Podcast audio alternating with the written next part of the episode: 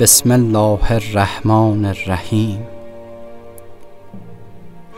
زان یار دلنوازم شکریست با شکایت.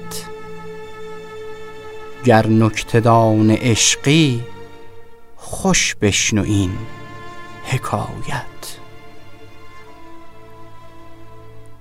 بیمزد بود و منت هر خدمتی که کردم. یا رب مباد کس را مخدوم بی عنایت. رندان تشنه لب را آبی نمی دهد کس. گویی ولی شناسان رفتند از این ولایت. در زلف چون کمندش ای دل مپیچ کانجا سرها بریده بینی بی جرم و بی جنایت. سال هاست که هر کدام از ما در تلاشیم تا در ازای سید شهیدان و سرور آزادگان سهمی داشته باشیم. گروه آوای حنیف نیز از این قاعده مستثنا نیست اما با این تفاوت که قصد دارد برای دستیابی به روایتی معتبر از واقعه آشورا به منابعی کهن دست یابد که دست خوش تحریف ها و افزوده ها نشده باشند.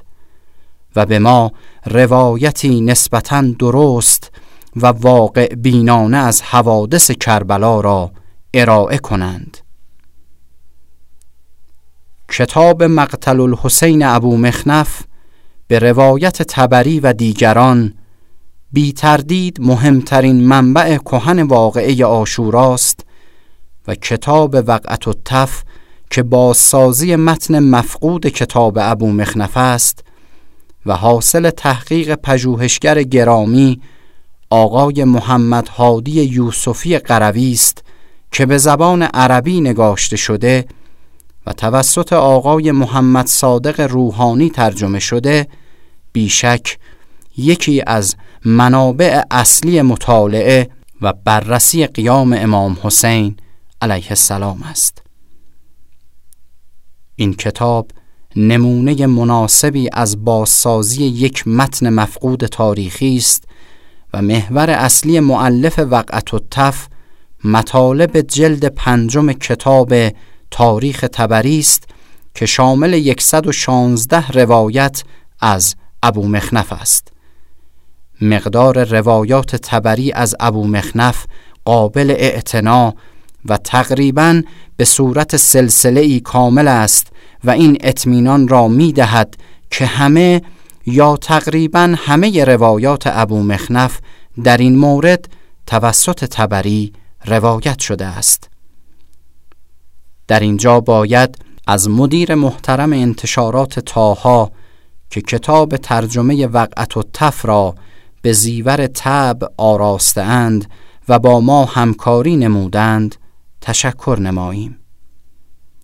لازم به ذکر است.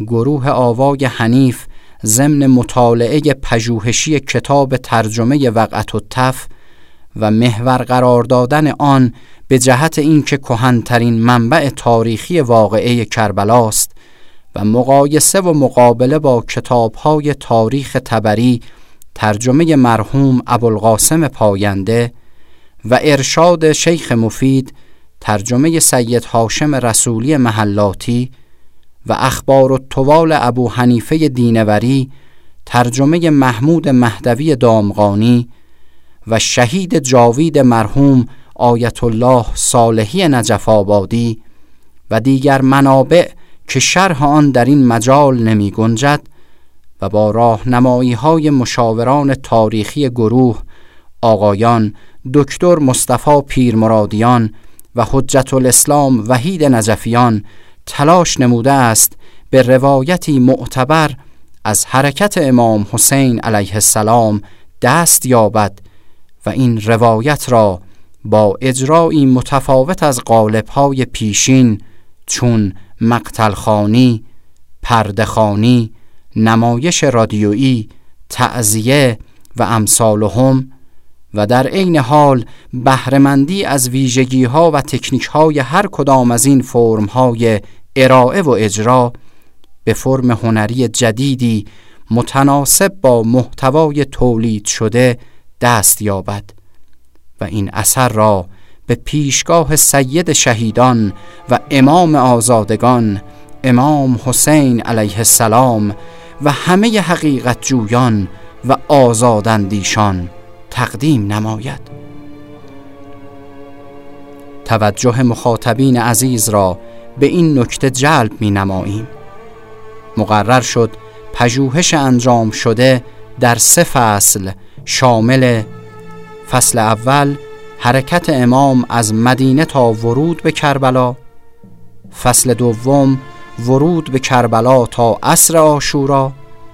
فصل سوم حرکت کاروان اسرا از کربلا تا بازگشت به مدینه سامان یابد. لذا آنچه شما در شانزده قسمت حدود پانزده دقیقه فصل اول خواهید شنید مربوط است به حرکت امام از مدینه تا ورود به کربلا. و ان الله به شرط حیات و توفیق دو فصل دیگر در آینده تقدیم خواهد شد. گروه پژوهشی هنری آوای حنیف